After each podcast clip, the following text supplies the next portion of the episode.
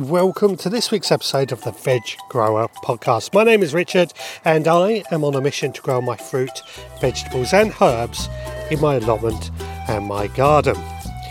Now, we're starting off this week on the allotment, and coming up in a little bit later on, I'm going to be talking about the negative side of allotment tiering. But first, let's find out what's been happening this week here on the allotment. Now, with the sunnier, warmer weather this week, we have been down the allotment a fair bit, and the allotment is looking really, really good, I have to say. A lot of the weeds have been lifted, every single plant grown here is looking in pretty good condition. It's really coming together quite nicely, although we are having a few empty spaces. Now, as these empty spaces are starting to become apparent, it is a case for me to start preparing to move some of our plants that are going to follow these crops up. So, for example, and I've spoken about this particular bed before, where we had cabbages, we've got two cabbages left in there at the moment, but I've mulched the entire bed with some more compost. That bed is going to be for garlic, and the same with a bed next to it. That bed is going to be for our overwintering onions. These beds are prepared, they are mulched. We've just got a few plants left in there, but as soon as they come out, the following crops will be going in. And when I say as soon as they come out, I'm talking about towards the end of this month when garlic will go in. Now, added to that, the courgette plants that we have down here really have put on plenty of growth, especially in the hugelkultur bed. Funnily enough, this hugelkultur bed, I did have my overwintering onions, all of which have been removed, and I planted out a couple of courgettes while the onions were still in there, followed by a couple of butternut squash plants. Well, the courgette plant has grown really, really big over this last week. Plenty of flowers, plenty of courgettes as well. It's quite interesting seeing this change because I felt the hugelkultur didn't necessarily work that well for the onions, but seeing how well it's worked for these squash plants, it certainly has made quite a difference. And I know that because I've got squash plants in other places. Now, talking of squash, the shark's fin melon plant that we have grown here is also growing quite large. Not as large as I was expecting it to, but quite large. And we are getting a couple of melons start to show themselves. Unfortunately, one of them has been eaten by something, being nibbled by something. So a little bit annoying, but you know, this is the joys of growing your own food, you have to take some losses. Now, something else that I have been doing is cutting down my rather large comfrey patch. I'm a big fan of comfrey. I think it's a brilliant plant. It has so many uses in the allotment or in the garden, but it can get quite rampant and it can grow quite big. So when it got a bit out of hand, what I do is I take my hedge trimmer to the base and cut it all down. And then I take all those trimmings and I put them into our compost bin. One of the many uses for comfrey, of course, is that it is a great compost activator. So by cutting it all down and putting it into our compost bin, it is going to help build a fantastic amount of compost, which is going to be great for in the coming seasons.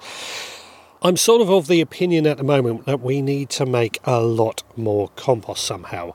And this isn't easy. It is not as easy as what I thought it would be purely because we need to get plenty of compost material in. Now, obviously, I use everything that is compostable from this allotment, providing it's not diseased. But I think we now need to think about bringing in some materials. Now, one of my thoughts was bringing in horse manure but then I've double thought on that and I'm thinking cow manure might be a better option. So if I can get hold of some cow manure, I can add to these compost bins. That would be a great thing in the future. More on that as and when it happens. Now, we have had some brilliant harvests again this week as well. I've taken home another tray of onions, so they are nicely dried, and we're going to be using those at home. But I've also harvested a few pears, which you'll hear more about a little bit later on. But the real star of the harvest this week have been the Borlotti beans. Now, I've always struggled in the past to try and get Borlotti beans to grow and create a decent crop. But this year, we have had a really good crop. I've grown these from seed, and what I've noticed is they've grown really, really well. They've produced these really attractive bean pods with these red and white stripes that just look absolutely stunning, it has to be said. And what I've been doing is I've been checking over them quite regularly and waiting for the beans to dry out, i.e., the shell, the pod itself, is dry. That when you give it a shake, you can hear the beans rattle on the inside.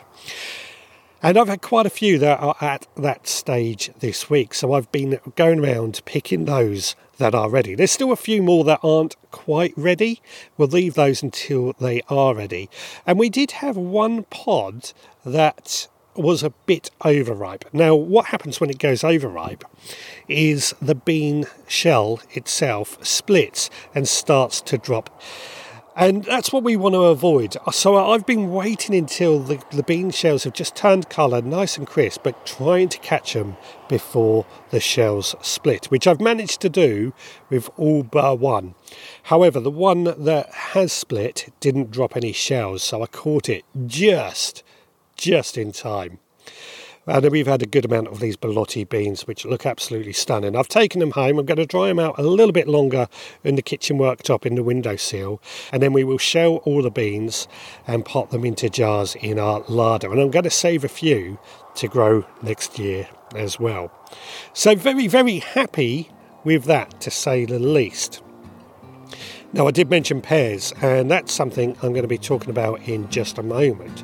But first, let's find out what's been going on in the Supporters Club this week. Over this last week in the Supporters Club, we have been sowing some parsley and some spinach, both of which are fantastic, cool weather crops. So, should hopefully provide us with plenty of parsley, plenty of spinach into the winter months. I'm really excited to give these a try. Now, the Supporters Club is a club that I've set up. It helps me keep the website and the wheels rolling on this podcast. And if you would like to become a member, I would genuinely appreciate it. To become a member, head to the veggrowerpodcast.co.uk to sign up. And I charge £5 a month to be a member. For that, you get extra behind the scenes podcasts as well as a collection of seeds sent to your door each and every month. Now, you might be thinking to yourself, I would love to support your podcast, but I can't afford it. I completely understand that. Well, if you would be good enough to leave us a review on your podcast provider, that goes a long way to helping us get found. And one of those reviews we've had on Spotify recently was actually in the way of a question. And it says, from roasted cheese, good as usual. For squashes, how big do you recommend you let them grow? How many squashes per plant? It is in a big plot. So I don't generally worry about how big they get. They're going to get as big as they really want to. As long as they are fully ripe when it comes to harvesting, that's all I really worry about.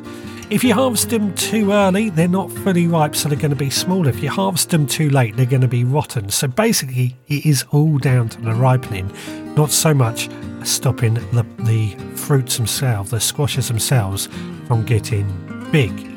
But the other question that Roasted Cheese asked is how many squashes per plant?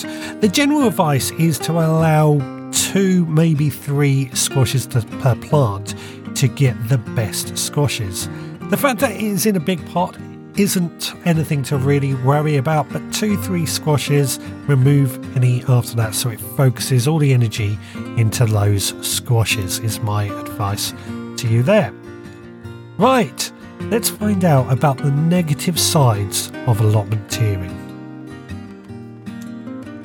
Now, I mentioned that I harvested some pears earlier, and what I realised when I was harvesting the pears is that we've had some losses. This is always annoying, and it is the downside of allotment tiering. I think many people dress allotments up to be a fantastic, very welcoming gardening situation, and on the whole, it mostly is. But like anything, there are always some negatives. And I wanted to talk today about some of these negatives. Now, the worst Now, for me, one of the worst problems has always been thefts. Every year during the winter, our allotment site gets broken into, and my sheds particularly seem to get broken into looking for tools that they can steal. As far as I can tell, I've never actually lost any tools on this particular allotment site. On my old one, I did lose some, but on a whole, I don't think we've lost any on this allotment site. However, I know many other people on this site have lost their tools, and they've been so upset that they've had to give up their allotment. But it's not just tools that get stolen. What I've noticed when I was harvesting my peas, when I checked on these a couple of days before harvesting, I was quite impressed with how many we've got. But when I came down to harvest some, I noticed we were quite a few down. And there was a few on the floor, which is normal, but it was not enough. And my belief, and I confirmed this with my apple tree, so my apple tree had absolutely no apples on it at all.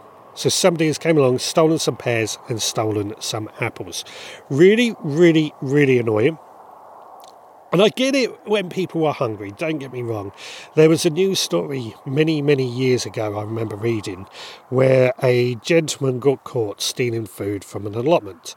And his excuse when in court was that he, it was during a recession, if I remember correctly, he couldn't afford to feed his family. Which I understand but that doesn't give the reason to go stealing. And in fact, all the allotment people, and in fact, all the allotmenteers on that site said had he had asked, they would have happily given him some food, but he was too proud to ask. So I do kind of understand why people feel the need to steal some food, especially when there's such an abundance of uh, food on the allotment and you have a family to feed. I, I'm not heartless like that. But for me, I think the main thing that people should do if they are in that position is just ask.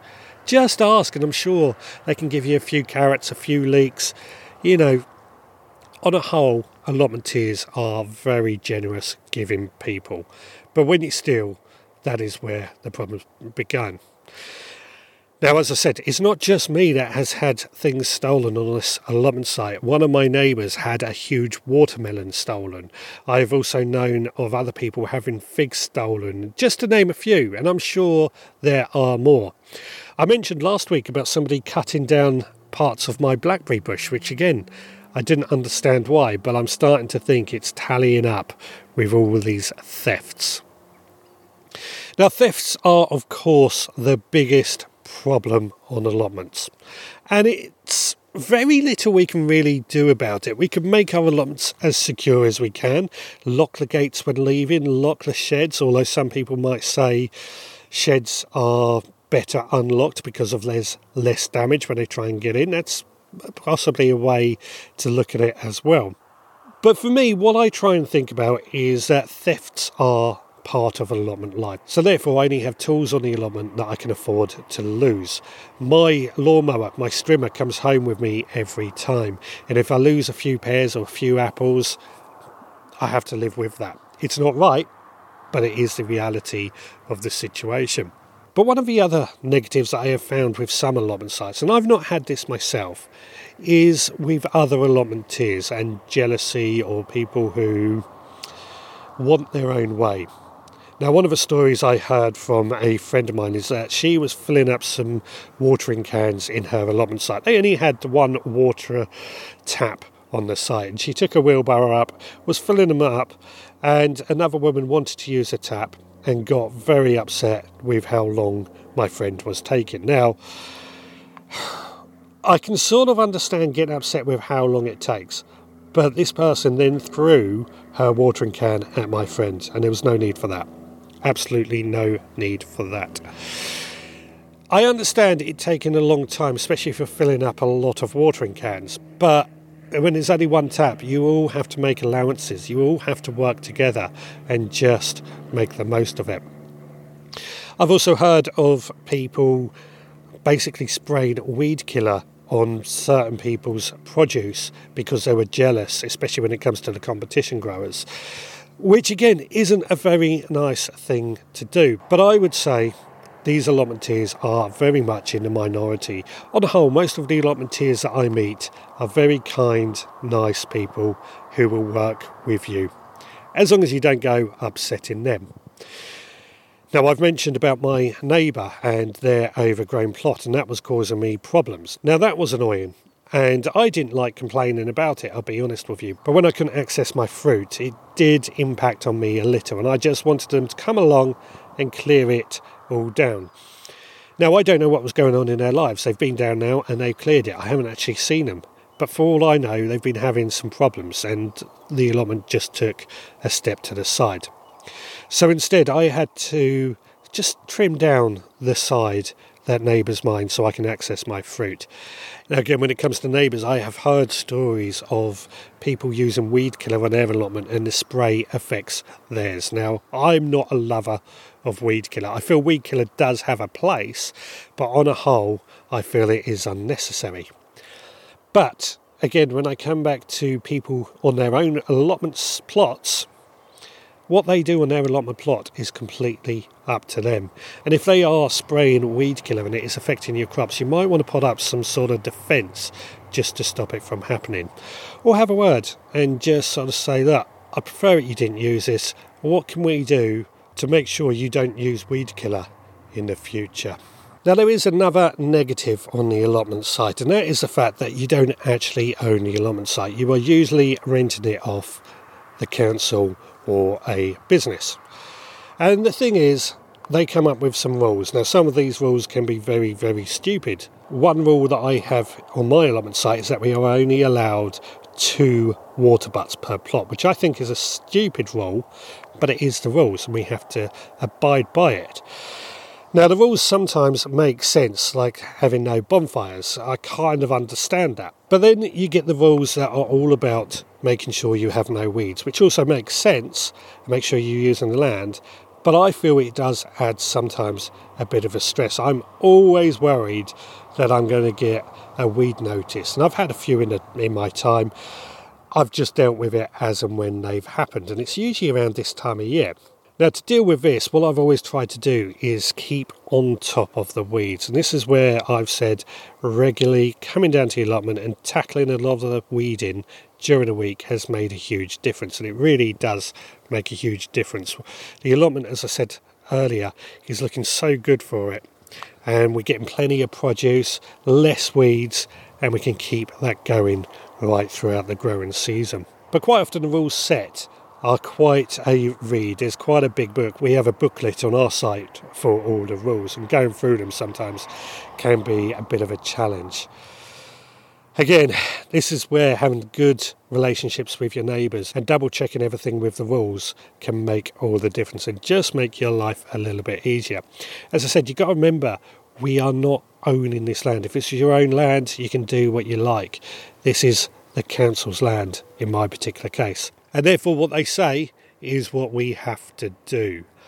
And all, added to that, what we've got to remember is that when we give up the allotment, it will be somebody else's. And again, I've heard of people who the father of the house, shall we say, has had the allotment site, but he would bring all his family down and they would have a great time when that father passed away, they all lost the allotment site and they weren't happy about it. And I understand that. It creates quite a bond in our lives when you're on an allotment site, and it is a truly fascinating and interesting place. Again, work with the rules. You may have to put somebody down as a second person on your allotment site to ensure it you are able to keep it. Now, I don't want to be a negative about allotments at all. I think they are a fantastic place to grow food. And I feel that I actually get more done on the allotment because I'm not being distracted by the things I have at home. I can just come down here and get on and end up growing more food. Plus the fact that I grow plenty of food down here as well as at home. But the benefits of the allotments, of course, is there's a huge range of different varieties, different wildlife, and so many things.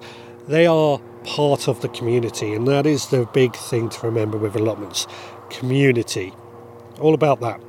Now, if anybody has any negative or positive stories about their allotment, I would love to hear them and start creating a collection of these little stories for the podcast. Email me, richard at veggrowerpodcast.co.uk to share your stories. Now, Scott is back this week with another recipe, and it is absolutely delicious. Let's go find out what we've got. Hi, it's Scott here with this week's recipe. And this week we have another curry, but this time we have a Thai yellow curry. In this recipe, I use the curry paste to make a winter squash and green bean curry because I had some early squash at the allotment to pick. But you could use any veg or make a meat or fish version.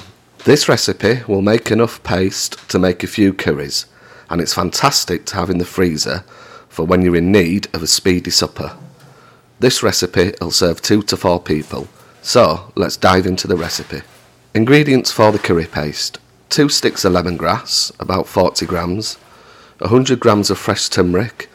You can get this in supermarkets, but if you struggle to find it, you could use dried turmeric, but it's well worth trying to track down the fresh stuff, or even try growing your own.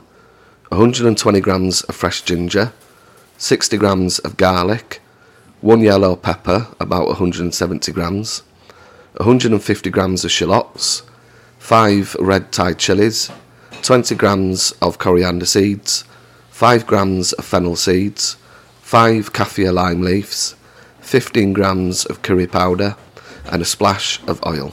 The rest of the ingredients are 800 grams of squash diced large, 200 grams of green beans, 4 whole Thai chilies, 2 kaffir lime leaves, 1 stick of lemongrass, 2 tins of coconut milk or 800 millilitres, 15 millilitres of fish sauce, 20 millilitres of light soy sauce, a bunch of basil, and a bunch of coriander. Now, to the method. Start by adding the curry paste ingredients with a splash of oil to a food processor and blitz to form a paste, then set aside. Now add a splash of oil to a saucepan with 300 grams of the curry paste and cook on a medium heat for 5 minutes. Now add the squash, whole chilies, lemongrass, and lime leaves, followed by the coconut milk, and cook for 20 to 30 minutes or until the squash is tender. Now add the green beans, fish sauce, and soy sauce. And at this point, you want to give it a taste, as you might want to add a bit more fish or soy sauce. Then, once the green beans are tender, finish with the fresh herbs and season with salt and pepper. And that's this week's recipe done. I hope you enjoy it. Well, I want to thank Scott once again for that absolutely delicious recipe. Again, I am very pleased to say that I have had the chance to make this, uh, we managed to harvest a patty pan squash from our garden. This is a variety called Sunburst, and it's the first time I've managed to actually get a patty pan squash to, to harvest. So, very happy with that. And it's basically a type of courgette, if you like, I guess you could say. But we had a decent patty pan squash. We got more in the pipeline that we will eat at a later date. So, very, very happy with that. And we used it in this week's recipe. Now, talking about our harvests, we've also harvested quite a few cucumbers and courgettes this week. And we've had so many cucumbers that we had to come up with a recipe to preserve them. And what we decided to do was actually make a cucumber and pear chutney. Now, this is going to take a few months for the flavours to really come together, so I don't know quite how it's going to taste just yet, but I will let you know in the future just how well it works out. But as a way of using up cucumbers, I think it's got a lot of potential. We've still got plenty of cucumbers in the fridge for sandwiches and things. So, you know, cucumbers this year we've done really, really well with, as well as our pickling cucumbers. You know, we've done really, really well of them. Now, last week I spoke of clearing out the blight infested tomatoes, which I have done. And the bed that these tomatoes were growing in was the bed that had no sides. Well, that bed is now more or less empty except for a nasturtium. Now, I did think that perhaps I could plant something out in it, perhaps Swiss chard or something. But one of the things that I decided that I want to do over the winter, and I'm going to start this pretty soon instead, is actually put some sides on the bed. Now, this bed, as I said, it had no wooden sides, and I thought that would work out quite nicely as a way of trying to avoid slugs and snails. Did seem to work, but I can't say there was any difference between that bed and beds that had wooden sides. But the harder thing that I found was actually when it came to strimming and mowing. Because it had no sides, I found it very difficult to keep the weeds and the grass around the sides down. So for me, I'm going to be erecting some wooden sides on this bed. Now, whether I stick to the same size, I don't know. That's something I am currently looking at. I think I've spoken about this before. I might go for one metre by one metre beds instead. I'm still, I'm in an R-in at the moment. But the idea being I just want to go back to wooden sides. And it's the same with the straw bale gun. The straw bale gun really hasn't worked this year, hasn't been very productive. So I think we're going to just turn those straw bales into compost and put them to use in that sense. Now, something that I have managed to complete this week and harvest as well was the Charlotte potatoes that were growing in different types of compost. We started this experiment off back in March with six different types of compost, and each bucket had three Charlotte potatoes planted into it. All three buckets had exactly the same amount of water, exactly the same amount of feeding, and were all in the same location to try and make the most of the light. So, trying to be as scientifically as possible to try and keep this a fair test. So, what were the results? So, I'm going to start from the worst. The worst for me was the straw potatoes. We managed to get five potatoes out of an entire bucket. This bucket just had straw and potatoes planted into it. As simple as that, but it didn't work that well at all. I think the straw might need to rot down before it, it is really useful, or we use it as a mulch in the future. But it just five potatoes. Okay, the straw might have cost me 50p, say the potatoes 50p, so the entire bucket cost me one pound. Produced five small potatoes, that for a pound, not worth it. Would have done better go to a shop to buy them. The next poor performing compost I feel was the Dale Foot compost. So Dalefoot is a woolen compost. It cost me £10 for the bag, that filled the entire bucket up. And although we got 900 grams of potatoes, they were very, very small, and only about 400 grams of potatoes were actually usable. So we move on from the, that onto the next one, which was the New Horizon compost, which is a green waste based compost.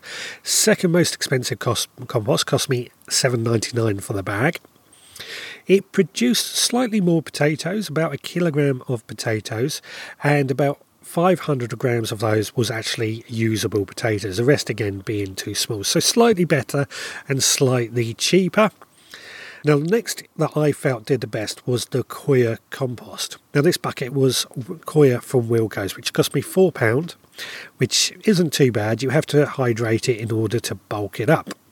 Again, three potatoes got into that, that bucket, and it produced only eight potatoes.